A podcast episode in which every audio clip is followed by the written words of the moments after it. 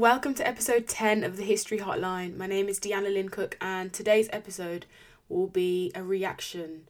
It's a reaction to a speech made by the Equalities Minister, Kemi Badenoch, in Parliament this week. And her speech was basically a condemnation of critical race theory and race relations in this country at the moment and the way they're going.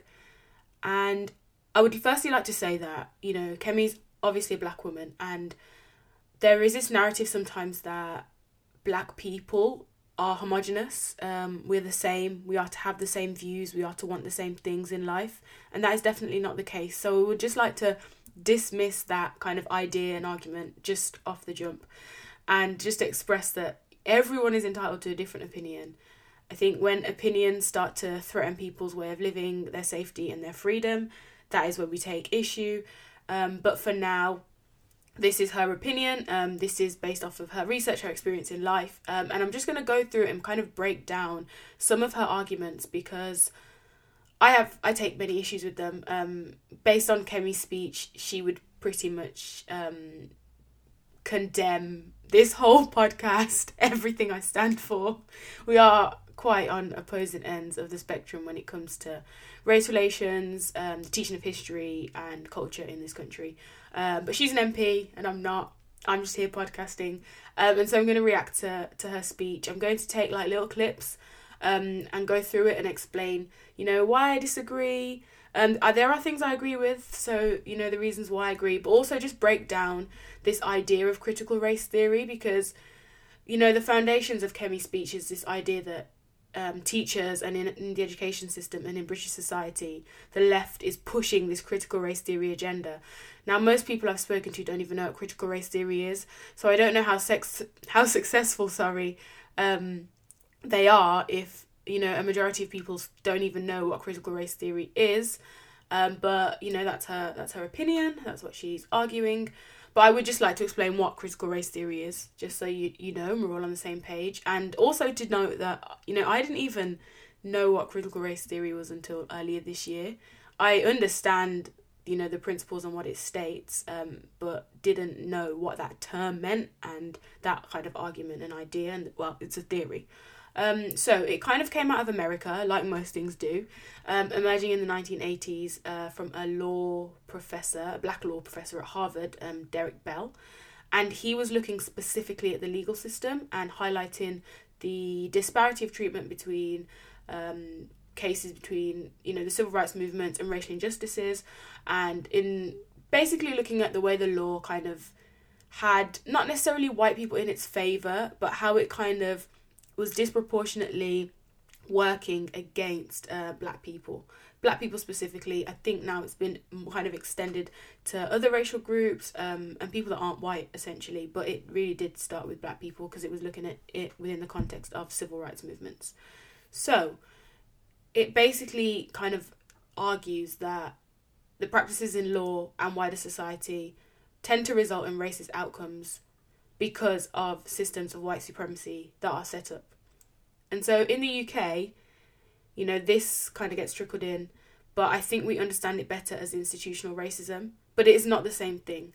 But I would say institutional racism is kind of an offshoot of critical race theory, where we're looking at how institutions have been built up historically um, and favour outcomes that are preferential to white people as opposed to black people. And so, you know, it kind of the term institutional racism comes into to public discourse um, after the murder of Stephen Lawrence, and then Sir William Macpherson, who does the Macpherson Report in 1997, which states that the Metropolitan Police is institutionally racist, and this is kind of where that term comes into public discourse and you know, the Met are obviously unhappy with that and try to have that overturned. Similarly to the Mangrove 9 case, um, not that they were called institutionally racist, but that it was said that the police um, had racial prejudice um, and acted with racial prejudice, as did the protesters. And so these terms kind of come into public discourse from there. So we're going to hear the first clip from the Black History Month debate. And Kemi is replying to, I think, other speeches that are made prior to this. Um, I don't have those speeches. This podcast would be hours long if we did. Uh, but just in the context, she is replying to comments and points that have been made by other members of parliament. Um, and so she's not just kind of, you know, ranting or rambling on, she is responding to things that have been said prior. And here is the first clip. Education is the key to our mission as a government to level up and spread opportunity to everyone, whatever their background. So here we've got education, you know, being the key to level people up, being some kind of equalizer. That's absolutely all well and good, but following the GCSE and A level scandal of the summer, mm, do I believe it? Probably not. But you know that makes sense as a basis for this speech. Understandable. I can, I can, I can work with it. Many members have said they want more black history taught, but they don't seem to be aware of what is actually on the curriculum. Our curriculum is not the curriculum of 50, 40, or even 20 years ago. Children today are able to learn about the British Empire and colonialism, about the transatlantic trade, slave trade and its abolition, and of how our history has been shaped by people of all ethnicities, as well as having the opportunity to study non European cultures such as Mughal India or the Benin Empire, which is where my ancestors. Okay, so this is kind of referencing this idea, something I speak about all the time of you know the curriculum being more diverse in regards to what we're studying. I tend to only speak about this on a kind of historical level as in what is being taught in history departments and english lit because i feel like that is all i kind of remember from school and i think they're probably the easiest subjects to decolonize. Um, we'll go on to talk about decolonization shortly but this idea that you know the curriculum has changed from 20 30 years ago well i mean i went to school i think i did my gcse's about seven years ago maybe a little bit more um, and studying empire colonialism transatlantic slave trade and abolition i don't really see that as majorly progressive. Um, this idea that all of those those four things i've just listed are points in history where black people are inferior to white people. You know, in empire, in colonialism, of course, in slavery, um, and in abolition, because the way that abolition is taught, it's not taught in the way that gives agency to the enslaved people who created uprisings and rebellions and overthrew countries. In the case of Haiti, they literally overthrew the French and uh, took over the island as enslaved people. We don't learn abolition like that. We learn about William Wilberforce and we give power to these great moral you know individuals that ended slavery because it was oh so bad um, as opposed to giving any agency to the people that were enslaved which is a way of decolonizing the curriculum and a way that has been suggested which it, which allows a shift in the narrative um, and for it to essentially get told from a different point of view so I mean, I personally don't see the curriculum right now as that progressive. Yes, you learn about black people, but yes, um, they're all in a position of subordination and I don't think that is particularly uplifting or inspiring for young black children and I don't think it portrays black people in a very fair or positive light um, for, for any other child um, that's going through the British education system. However, what we are against is the teaching of contested political ideas as if they are accepted facts. We don't do this with communism, we don't do this with socialism, we don't do it with capitalism. And I want to speak about a dangerous trend in race relations that has come far too close to home to my life, and it is the promotion of critical race theory, an ideology that sees my blackness as victimhood and their whiteness as oppression. I want to be absolutely clear this government stands unequivocally against critical race theory. This government stands unequivocally against the use of critical race theory. She's made it very clear she's not having it. I just like to give some some clarifications. This is from the University of Birmingham, their um like page on critical race theory because they have quite a few lecturers there um that um specifically focus on critical race theory in the social sciences, whether that be like education or sociology, um and just I'm gonna take literally a clip from it. It says, contrary to some of the depictions on Twitter, because I think in society across the board we take a lot of information from Twitter. And it's not always the people that are most qualified that are you know giving out this advice. And so it goes on to say you know despite depictions on Twitter talk shows and even in parliament critical race theory does not view all white people as evil and racist. Critical race theory does not peddle a view of black people as powerless victims, and critical race theory does not imagine that racism is the only social problem and thereby erase issues of class, gender, disability, and other forms of discrimination. Critical race theory is a thoughtful and multifaceted approach to understanding how racism operates through society, including on both individual actions and through structural processes that shape the everyday reality in education, health service, criminal justice system, and politics. So, interestingly, also, um, you know, it said that she doesn't want the teaching of things like critical race theory as, you know, they are contested political ideas, and she doesn't want them taught as if they're facts. Now, I don't know a single person. Please, if you if I am wrong, send me a message, comment, tweet me. I don't know a single person that has learned critical race theory in school as if it was law. I've or like the, the you know the, the truth and not just a theory. I don't know anyone that's even been taught critical race theory in school. And I know a lot of teachers and I, I asked them, you know, um, in preparation for this this episode and I said like how how do you teach race then at school? You know, when what subjects does it come up in and I was told it doesn't really come up in like you know normal curriculum subjects, but in maybe a lesson like PSHE or um, PD days. I don't know what they're called now. Um, and especially you know in in light of of recent events um, with the Black Lives Matter movement and protests that have happened, young people and children are asking these questions um, more and more. And they're hearing terms on social media, on the news, maybe with their parents, and they want they have answers. And I don't really know of a teacher that would you know sit a child down and, and tell them that all all black people are victims and all white people are the oppressors of, of racial discrimination and evil and of, of course i'm exaggerating but i don't understand the connection she's made with what's happening in schools and what she wants to happen in schools because i don't think anyone is actually doing that right now and so, fair enough if she's saying she doesn't ever want this to happen, that's absolutely fine. But no one's doing this. So, or I mean, maybe people are. I, I'm not in every school. Um, but she believes it's a dangerous trend in, in race relations to be promoting critical race theory, despite the fact that there is, you know, decades of, of, of evidence and research that have gone into to critical race theory and the ideas that it presents um, and have suggested them to be true.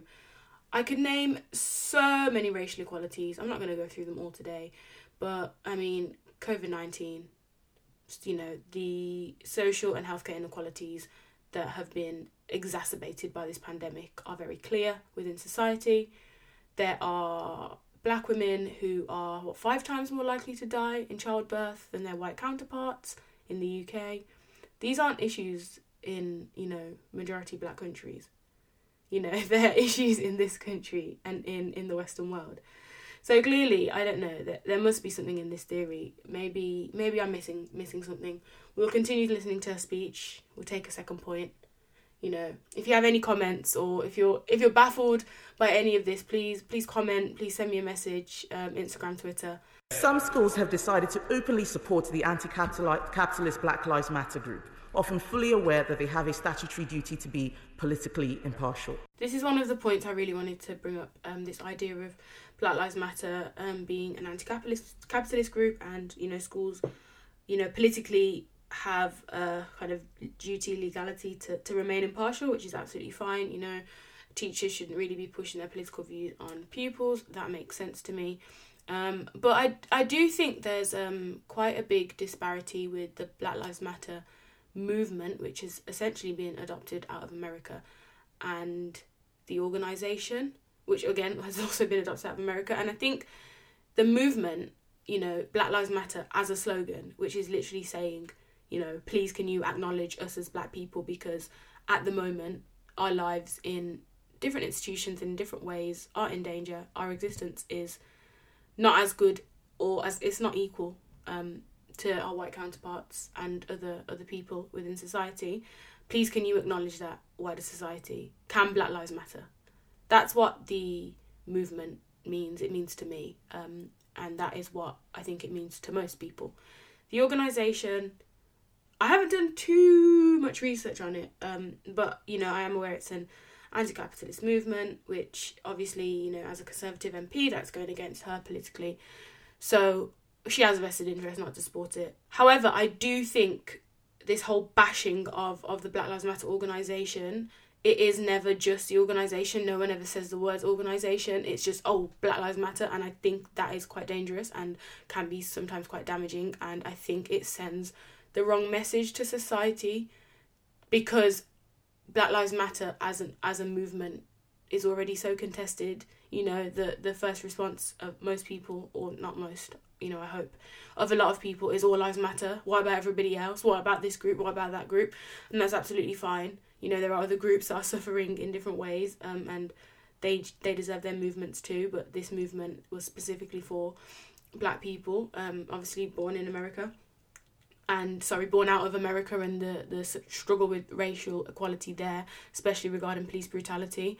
Um, but yeah i think this idea of kind of bashing it as a whole sometimes sends um, the wrong message. But again i understand her sentiment because i've always believe that you know schools should be impartial with what they teach politically.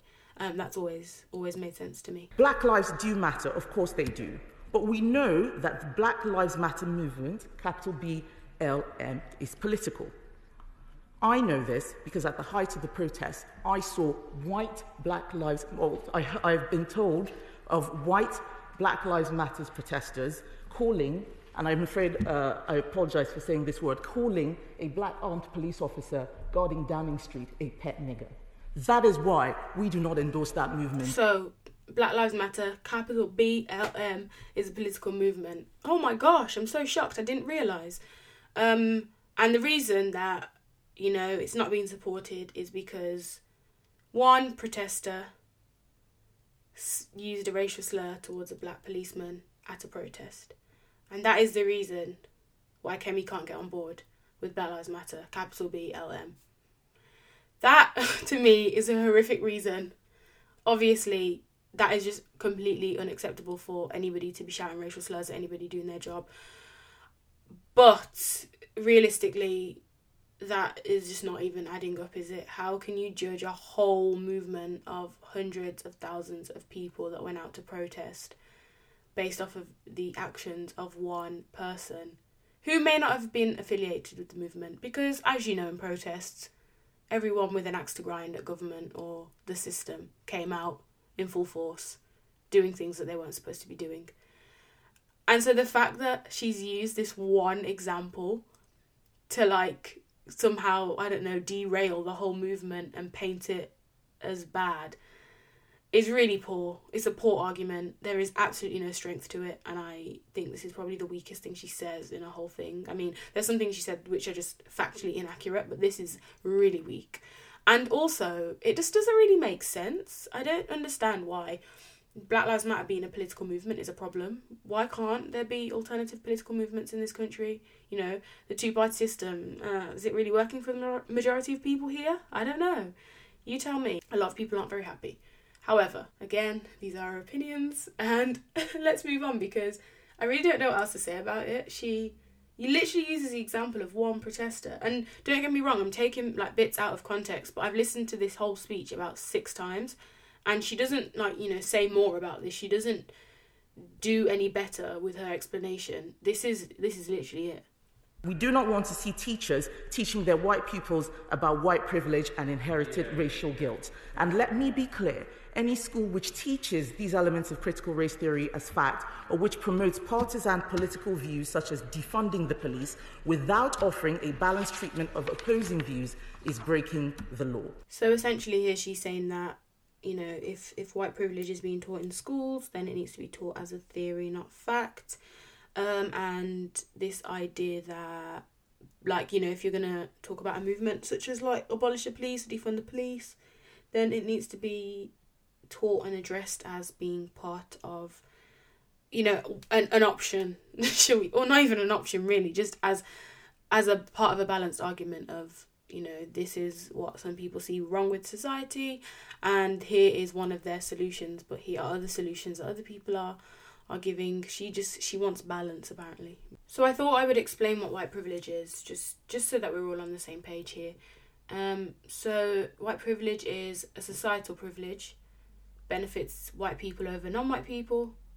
In some societies, particularly if they are otherwise under the same social, political, and economic circumstances. I've never understood why people struggle so much with white privilege. It's not that crazy of a concept um, to understand. And I remember first learning about white privilege in school, not from a teacher, but I think it was when Trayvon Martin was killed, or it might have been Mike Brown, or Philando Castile, or or Sandra Bland, or Eric Garner. I don't remember. Um, I feel like there've been so many, and yes, they've occurred in America, not in Britain, but you know they still had an impact on on us as as schoolgirls. And I remember it came up in a debate in my sixth form English class um, as to, to why this was happening to black men and, and not really white men. And, you know, there were arguments brought up of, well, you know, maybe it is happening to white men and it's just not on the news. We're not seeing that. Um, but then someone checked the statistics and, you know, black men were disproportionately being killed and black women, sorry, to erase them. Um, and so, you know, conversations about, about white privilege um, started to unravel in our class. And I think I think my teacher told us to get on with our work because it was A level and we used to always have these debates where we would spiral into into the most like random topics and we would get very little work done. And so, you know, not to actually to shut shut down a conversation about white privilege, did she say that, but I think it was more to just get us back on track with our work. Um, but she didn't really get involved in that conversation. I don't think she was really listening. I just genuinely think she wanted us to do our work. But I've never been taught about white privilege in school.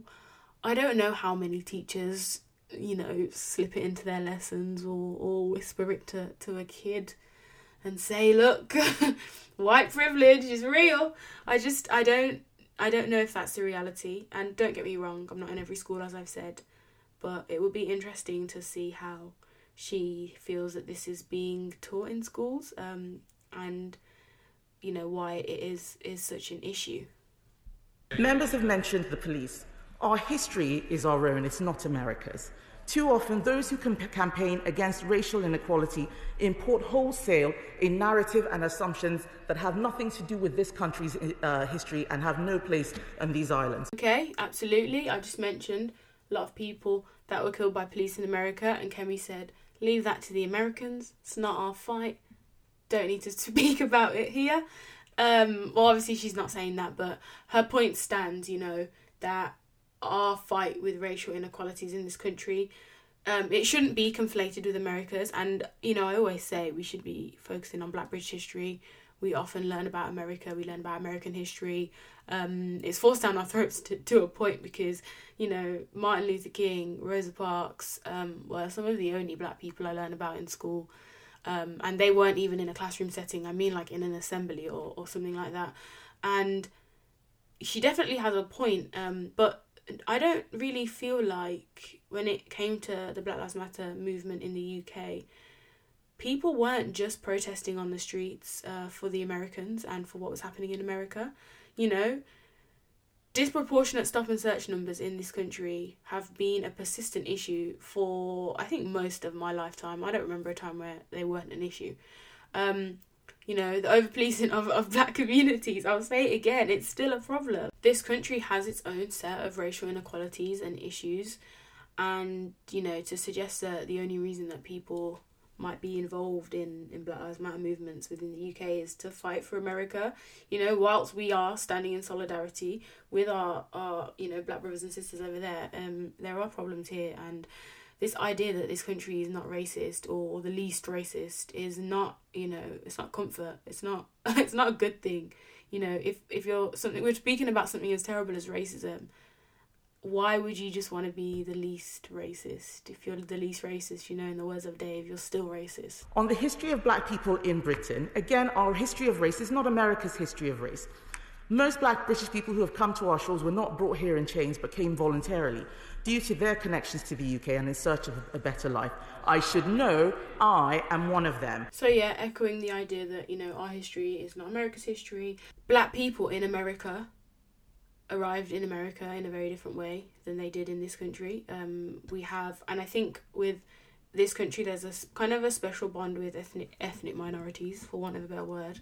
Um, we have a shared history of immigration in this country, um, whereas in America, um, it, it was you know the enslavement of, of African people that, that ended up with black people in America now. And so I understand that we shouldn't, you know, conflate these issues. However, the same outcomes have occurred because the same racism that America perpetrate is was birthed in the British Empire. America was a British colony and American people, white people in America, if you trace their line, you know, as far back as you can go, you'll go back to Europe. So the same European colonizers that colonized the Caribbean colonized America and the offshoot of that and the descendants of that racism it still lives on today. It, to me it's the same thing. It's just got a different head. Lesson number two. Black history is not the history of institutional racism. So i'm going to assume she's talking about black british history because obviously black history is as a wider thing it, it's literally starts at the beginning of time and of course institutional racism was not a thing then so no you are correct kemi in that sense but if you're talking about black british history um, I beg to differ. There is a lot of institutional racism within black um, British history, especially in the uh, post war era, so 1948 onwards. Windrush Generation, Mangrove 9, Oval 4. There are many, many cases of, of, of state based racism. Um, you know, the Stephen Lawrence murder, Met Police being called institutionally racist. We could go on. Um, but prior to that, you know, there were communities of black people in Britain prior to to the Windrush, prior to the First World War even. Um, you know, there were communities in Liverpool and um, cities, literally cities all over the, the country had smatterings of black people, a lot smaller um, than we saw in the post-war era.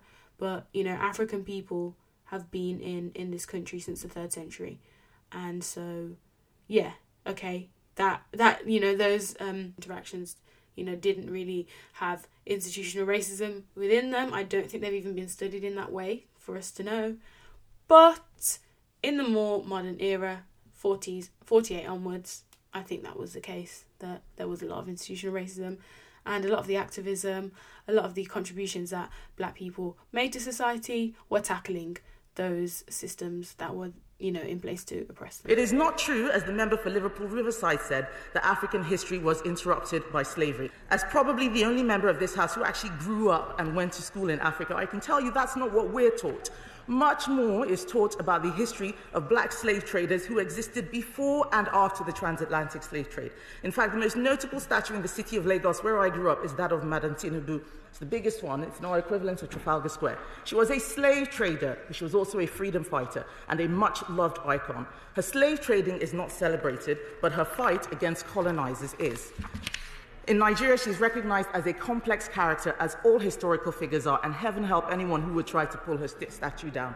There is much that we can learn from Nigeria about how to handle the issue of statues. I'm telling you now, no offense, but I don't want to be on any side with anybody that is learning anything from Nigeria's government right now. I really don't think that was the right comparison to use or the right example, but obviously she's Nigerian, has to use what she, she knows. Um, so that statue of Madame Tinubu um, that is in um, Tinubu Square in Lagos. Um, I had a quick Google because I was like, oh, I wonder, I wonder if people want to pull that statue down, and they do. They really do. There's articles about it. There's tweets about it. Like, oh, like that statue.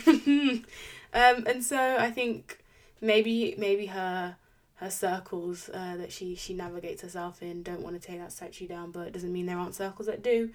There are questions being asked, you know, we've seen statues come down in the UK, in America, all over the world, and you know these questions are being asked. Um, yeah, she she was a freedom fighter. Yeah, she was a slave trader. Human beings are complex. Um, Kemi's not wrong when she says that. Um, and historical figures are human beings. They are complex people. They might not all be good or all be bad. And I think that's for a country to decide um, what kind of people they want to put on pedestals, um, and you know maybe maybe Nigeria is okay with that. That's absolutely fine. But people in Britain, people that live here that pay their taxes, they didn't want to see statues of slave traders anymore, and so they took them down. So what can you say? What can you do? Um, I would also like to make the point to quote Eric Williams, um, one of my favourite historians. He said, speaking on slavery, a racial twist has thereby been given to what is basically an economic phenomenon. Slavery was not born out of racism, rather, racism was a consequence of slavery.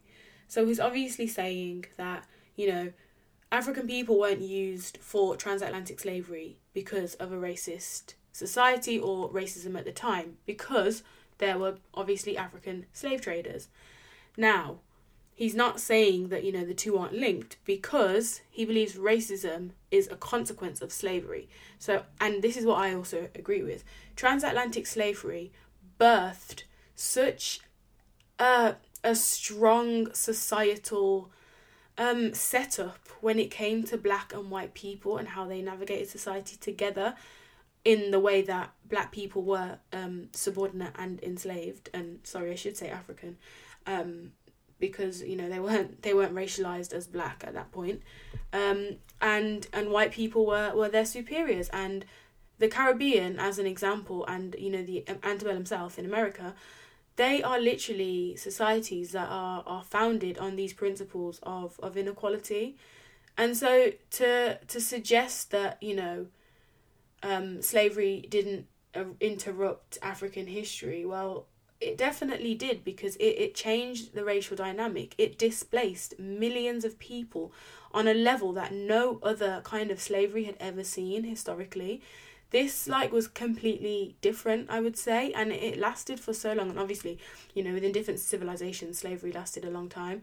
Um, different types of people have been enslaved um, historically from the beginning of time, but the transatlantic slavery, I think it was so persistent and um, so present in the literal founding of nations in this in this world that it, it has a deeper and longer lasting impact and, and I think by suggesting that it, it doesn't it really erases this history and I think that you know one of the ways to decolonize that history is to actually explore um, how slavery shaped racial dynamics within society in different countries and contexts. And yeah, I think Kemi's really, really erasing and disregarding that, which I'm not a fan of.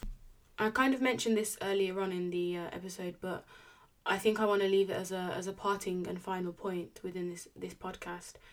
When certain people mention the fact that Africans were also slave traders, um, as well as Europeans, it's often used as a way, I think, of digressing and diverting um, the narrative away from some of the atrocities that European people committed. Obviously, you know, the major narrative is that is that um, European uh, colonizers, you know, went over and colonized Africa and then kidnapped people and transported them across the world in in despicable and horrific conditions. Um, but whenever we speak about like black people, African people that that were slave traders. I feel like I wish there was just as much energy for the African people, you know, that that stood on the shores um, as the ships went out and committed suicide and took the lives of, of each other so that they would not and, and their peers would not face the um the, the middle passages and have to get on those ships. There were so many African people that that made that sacrifice um, of their own lives um, in order for their for their countrymen not to, to go through what they believed was about to be horrific and awful. And it doesn't um, really give credit to the people that you know once they arrived in these situations um, enslaved in, in lands that they didn't know they resisted and resisted and resisted. The Nat Turners the Sam Sharps the Paul Bogles that literally overthrew um, plantation owners, um, Toussaint Louverture of Haiti and the Haitian Revolution. He they essentially you know with with organization with armies with with the use of of you know their spiritual beliefs they overthrew France uh, with the help of Britain and other colonizers. they aren't spoken about with the same energy that we give to African slave traders. That in certain discourses isn't the same energy given to to those that resisted um, and successfully resisted at all costs to be to be taken uh, into into slavery. I think that's all you know all the all the reaction I have in me um, to that speech. Um, it's interesting because the way it kind of felt on Twitter um, with critical race theory trending for most of Tuesday and Wednesday um, was this idea that this speech was was very much centered around critical race theory, and while she condemns it, um, I feel like she had many issues um, with with some of the the demands made by the opposition um, in the debate prior to to her speech. But I think that is definitely enough politics for today, and I definitely think we're going to resume the historical lessons next week. Um, but it's been nice to to maybe look at some of the applications of, of history in modern modern and current society and you know some of the conversations that are happening on on really big platforms. And so I hope you've enjoyed this episode um, and I hope you'll be joining me next week. We'll be going back I think into some history lessons. Um, I hope you have a wonderful week. Um, I think these last few weeks have been have been tough on a lot of people.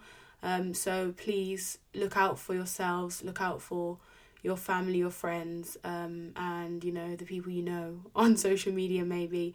Uh, make sure you're you're resting. Um, and taking time away from your phones and from all the the ugliness that's happening happening in the world right now. Um, there's a lot going on, so so keep your keep your peace um, at your core and protect it. Um, and have a wonderful week. Thank you so much for listening. Goodbye.